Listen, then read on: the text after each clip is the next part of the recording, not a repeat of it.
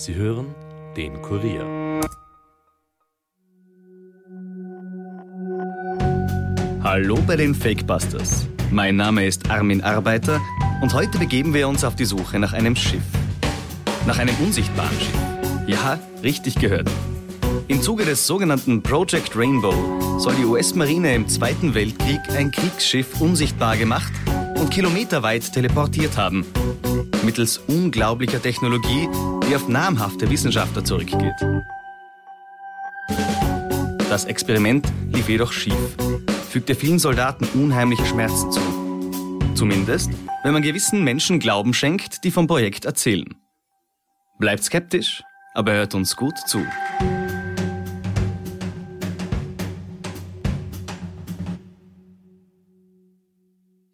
Die Kriegsschiffe der US Navy sollten für die feindlichen Radarschirme unsichtbar gemacht werden. Die Generatoren sind aktiviert, Sir. Bis heute bestreitet die Regierung, dass dieses Experiment jemals stattgefunden hat. Das glaube ich aber nicht. Der Zerstörer ist verschwunden. Das soll er auch. Er ist durch Radar nicht erfassbar. Nein, Sir, er ist richtig verschwunden. Dieses Schiff bleibt unauffindbar. Doch zwei Matrosen tauchen nach 41 Jahren plötzlich wieder auf. Vielleicht ist alles nur Täuschung. Willst du damit sagen, ich bilde mir das alles nur ein? Meinst du eigentlich, die Navy weiß, was los ist? Du hast doch auch diese Männer gesehen. Irgendwas muss da schiefgelaufen sein. Stoff für einen guten Film bietet Project Rainbow definitiv. In diesem Fall für den Streifen Das Philadelphia-Experiment, wie es auch genannt wird, aus dem Jahr 1984. Doch gehen wir ins Detail. Folgen wir der Version, die noch immer von einigen Menschen geglaubt wird. Im Oktober 1943 führt die US-Marine das Experiment durch. Sein Zweck soll es sein, ein Kriegsschiff für das gerade neu erfundene Radar unsichtbar zu machen. Anderen Quellen zufolge sucht die Marine nach einem Entmagnetisierungsverfahren für Schiffsrümpfe. Schiffe sollen so vor den mit Magnetzündern versehenen Torpedos der deutschen U-Boote geschützt werden. Doch als die Militärforscher mit dem Versuch beginnen, geht etwas fürchterlich schief. Ausgewählt für das Experiment wird die USS Eldridge, ein Schiff der Cannon-Klasse.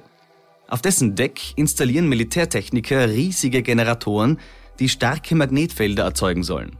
Als sie in Gang gesetzt werden, geschehen entsetzliche Dinge. Das Schiff wird gänzlich unsichtbar. Für 15 Minuten ist nur sein Kielabdruck im Wasser zu sehen. In dieser Zeit wird es in den 370 Kilometer entfernten Kriegshafen von Norfolk teleportiert, wo es kurzfristig vor den Docks auftaucht. Anschließend entmaterialisiert es sich wieder für den Rücktransport nach Philadelphia. Dort allerdings setzt sich die Materie nicht wieder korrekt zusammen. Menschliche Körper und andere Gegenstände verschmelzen mit dem Stahl des Rumpfs und der Aufbauten. Viele Besatzungsmitglieder weisen schwere Verbrennungen auf oder sind tot. Andere werden wahnsinnig oder verschwinden spurlos. Noch Jahre später sollen sich Beteiligte vereinzelt in Luft aufgelöst haben oder schweren Erkrankungen erlegen sein. Mitarbeiter an dem Versuch waren angeblich unter anderem der für seine elektromagnetischen Erfindungen bekannte Physiker Nikola Tesla sowie Albert Einstein. Diese Darstellung geht auf den Bericht eines einzigen vorgeblichen Augenzeugen zurück, des Matrosen Carlos Meredith Allende, alias Carl Allen, damals 18 Jahre alt. Er wohnte nach eigener Darstellung dem schauderhaften Ereignis aus nächster Nähe bei, denn er war Matrose auf der SSS Andre Ferrosath, die in der Marinewerft von Philadelphia genau gegenüber der USS Eldridge lag. Im Frühjahr 1956 wendet sich Allen an den amerikanischen Astronomen und UFO-Forscher Maurice K. Jessup. Er hat dessen Buch Was für die UFOs spricht gelesen. Jessup forderte darin, die Forschung an Einsteins Feldtheorie zu intensivieren. Daraus könnten neue Antriebstechniken für die Raumfahrt entstehen und Reisen in fremde Welten würden möglich. Allen schildert seine Beobachtungen in einer Serie von Briefen an Jessup. Die Theorien aus ihrem Buch sind längst Realität, heißt es darin. Militärforscher hätten bereits ein Schiff unsichtbar gemacht und es sogar teleportiert. Doch Jessup stirbt 1959 unter mysteriösen Umständen. Die Polizei konstatiert Selbstmord. Erst im Jahr 1968 erscheint ein Buch, in dem das Philadelphia-Experiment behandelt wird. Das tritt eine regelrechte Lawine an Veröffentlichungen los. Die US-Regierung gerät unter Zugzwang. Ein solches Experiment hat es nie gegeben, behaupten offizielle Stellen. Marinesprecher nennen den angeblichen Augenzeugen Allen einen Schwindler, der mit der erfundenen Geschichte Geld machen wolle. Das Naval Historical Center veröffentlicht die Logbücher der USS Eldridge von ihrer Indienststellung am 25. Juli 1943 bis Ende 1943.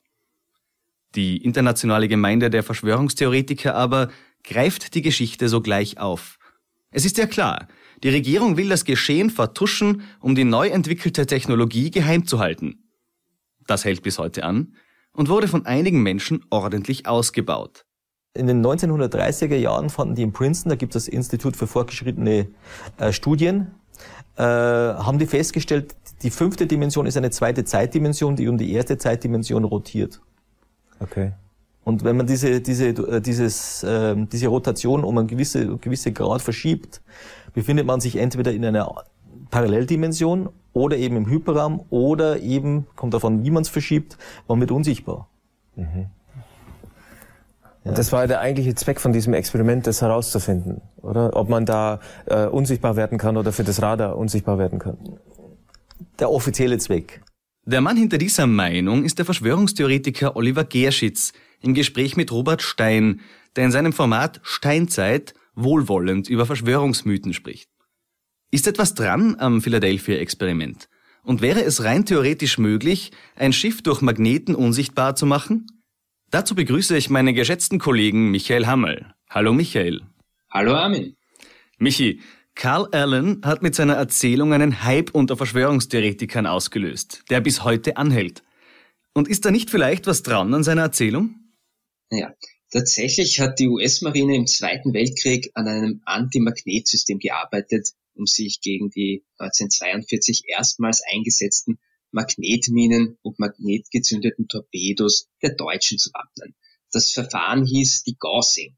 Es kam auch auf den damals neu entwickelten Geleitzerstörern zum Einsatz. Möglicherweise sprachen die beteiligten Ingenieure davon, ein Schiff unsichtbar zu machen.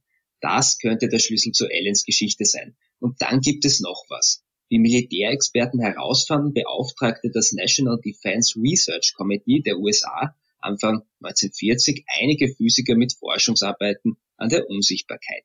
Sie sollten herausfinden, ob elektromagnetische Felder Licht derart krümmen können, dass ein Luftspiegelungs- oder Fata Morgana-Effekt eintritt. Berechnungsgrundlage war ein Schiff, das dadurch nicht mehr beobachtbar sein sollte. Oha, und was kam dabei raus? Ja, damals blieben die Forschungen ohne praktisches Ergebnis. Erst in jüngerer Zeit ist ein ähnliches Experiment gelungen. US-Physiker haben sogenannte Metamaterialien entwickelt, die elektromagnetische Wellen in spezieller Weise brechen und so um einen Gegenstand herumlenken können. Die Forscher bauten einen Ring aus einem Tarnkappenmaterial, in dem kleine Dinge tatsächlich nicht zu sehen sind. Bislang funktioniert es allerdings nicht mit sichtbarem Licht, sondern nur mit Mikrowellen, wie sie etwa von Radargeräten, Handys oder Satelliten verwendet werden. In einem Radarbild erscheint an der Position des Gegenstands so lediglich leerer Raum. Ich muss mich schon wundern, was mittlerweile alles möglich ist. Aber damals war es wohl eher nicht möglich. Aber was hatte es mit der Teleportation auf sich? Ja, das Schiff soll durch einen Hyperraum nach Norfolk gebeamt worden sein. Großartige Erklärungen gibt es dafür nicht. Aber auch die Teleportation gibt es mittlerweile, allerdings nicht im Sinn des Philadelphia-Experiments. Denn nach wie vor kann man keine Materie durch den Hyperraum oder sonst wie von einem Ort zum anderen beamen. Es lässt sich nur die Quanteninformation von einem Teilchen auf ein anderes übertragen. Die beiden sind dann quantentechnisch nicht zu unterscheiden, doch materiell identisch sind sie nicht. Spannende Sache. Aber gehen wir zurück zum Philadelphia Project. Es gibt ja durchaus Ungereimtheiten bezüglich der USS Eldridge, zum Beispiel bei dem Indienststellungsdatum. Die USS Eldridge wurde 1951 im Rahmen der Militärhilfe an die griechische Marine übergeben. Aber dabei nannten die US-Papiere als Datum des Stapellaufs den 25. Juli 1943, die griechischen Dokumente aber den 25. Juni 1943. Damit könnte die offizielle Mannschaft das Schiff also erst einen Monat später betreten haben. Könnten also in diesem Monat Experimente durchgeführt worden sein? Naja, wenn man sich auf diese Indizien verlässt, könnte man dann natürlich weiter recherchieren. Lustig ist in diesem Zusammenhang, finde ich, dass das, ich nenne es einmal vorsichtig, offizielle Datum des Philadelphia-Experiments im Oktober stattgefunden haben soll. Herr Gerschitz vertritt eine andere Auffassung. Hören wir mal hinein. Interessant ist bei dem Film Folgendes. Äh, der Film ist an und für sich äh, sehr genau was die, was die Beschreibung des Experiments betrifft. Aber, und das finde ich, das finde ich ganz wichtig, es wird ein falscher Zeitpunkt genannt. Und zwar wird genannt der Oktober 1943. Mhm. Und bei jeder Dokumentation, die man heute sieht über das Experiment, heißt es am Schluss, ja, es ist alles sehr interessant und sehr schön, aber im Oktober 43 war die Eldridge gar nicht in Philadelphia, sondern ich glaube von den Bermuda-Inseln. Ja? Mhm, mhm, Somit ist die Sache gestorben. Mhm. Nur diese, diese Aussage, Oktober 43, ist definitiv falsch. Okay, das Experiment hat im, am 12. August richtig, stattgefunden. Richtig, ja. richtig.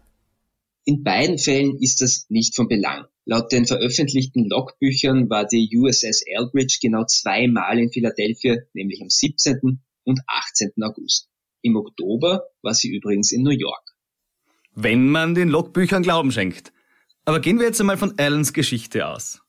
Der gute Mann hat seine angeblichen Erlebnisse zweimal widerrufen, um kurz darauf jeweils den Widerruf zu widerrufen. Handfeste Beweise, die Allens Darstellung stützen würden, gibt es nicht. Deshalb glauben die meisten mit der Sache befassten Forscher, seien es Physiker oder Historiker, eben nicht, dass es das Experiment je gegeben hat. Vor allem wurde Allens Bericht niemals von anderen Zeugen bestätigt. Keiner seiner Mannschaftskameraden konnte sich an das erschreckende Experiment erinnern. Er hat zweimal widerrufen, aber dann diesen Widerruf widerrufen. Könnte er also von der US-Regierung unter Druck gesetzt worden sein? Ja, warum er widerrufen hat, ist unklar. Allerdings hat Allen noch bis 1994 gelebt, also müssten das schon ziemlich leere Drohungen gewesen sein. Naja, okay, aber dann kommen wir zum Tod des Ufologen Morris Jessup. Er wollte Allens Geschichte veröffentlichen und starb kurz davor. Ist das nicht ein bisschen verdächtig?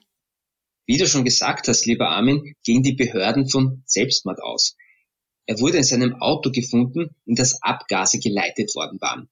Knapp davor hat ihn seine Frau verlassen. Zuvor hat ihm sein Verlag gekündigt. Und seine Freunde haben nach seinem Tod ausgesagt, dass er bereits Monate zuvor davon gesprochen habe, sich umzubringen. Okay, ein hartes Schicksal. Umso verständlicher auch, dass die Behörden doch von einem Selbstmord ausgehen. Aber allerdings macht das die Geschichte vom Philadelphia-Experiment nicht unbedingt glaubwürdiger, oder? Dem muss ich jetzt vollkommen zustimmen. Auch wenn man sich damals intensiv mit der Forschung auseinandergesetzt hat und ja auch Albert Einstein im Rahmen seiner Feldtheorie mit Gravitationsfeldern und elektromagnetischen Feldern beschäftigt war, ist es doch sehr unwahrscheinlich, dass das damals funktioniert hat. Ich danke dir, lieber Michi, und bis zum nächsten Mal. Bitte gerne, wir hören voneinander. Fassen wir noch einmal zusammen. Das Philadelphia-Experiment ist reine Fiktion, entsprungen den wahren Vorstellungen eines 18-Jährigen. Es hat nie den geringsten Hinweis darauf gegeben, dass auch nur ein Wort an seinen Erzählungen wahr gewesen sein könnte. Selbst die heutige Forschung hat es trotz einiger Fortschritte noch nicht geschafft, ein so großes Objekt wie ein Kampfschiff vollkommen unsichtbar zu machen oder gar zu teleportieren. Bleibt skeptisch, aber hört uns gut zu. Das war's für heute von den Fakebusters. Mehr Informationen zu diesem Podcast findet ihr unter www.kurier.at slash fakebusters. Wenn euch der Podcast gefällt, abonniert uns und hinterlasst uns doch eine Bewerbung in eurer Podcast-App und erzählt euren Freunden davon. Fakebusters ist ein Podcast des Kurier. Moderation von mir, Armin Arbeiter, Schnitt Dominik Kanzian, Produzent Elias Nadmesnik. Weitere Podcasts findet ihr auch unter www.kurier.at slash podcasts.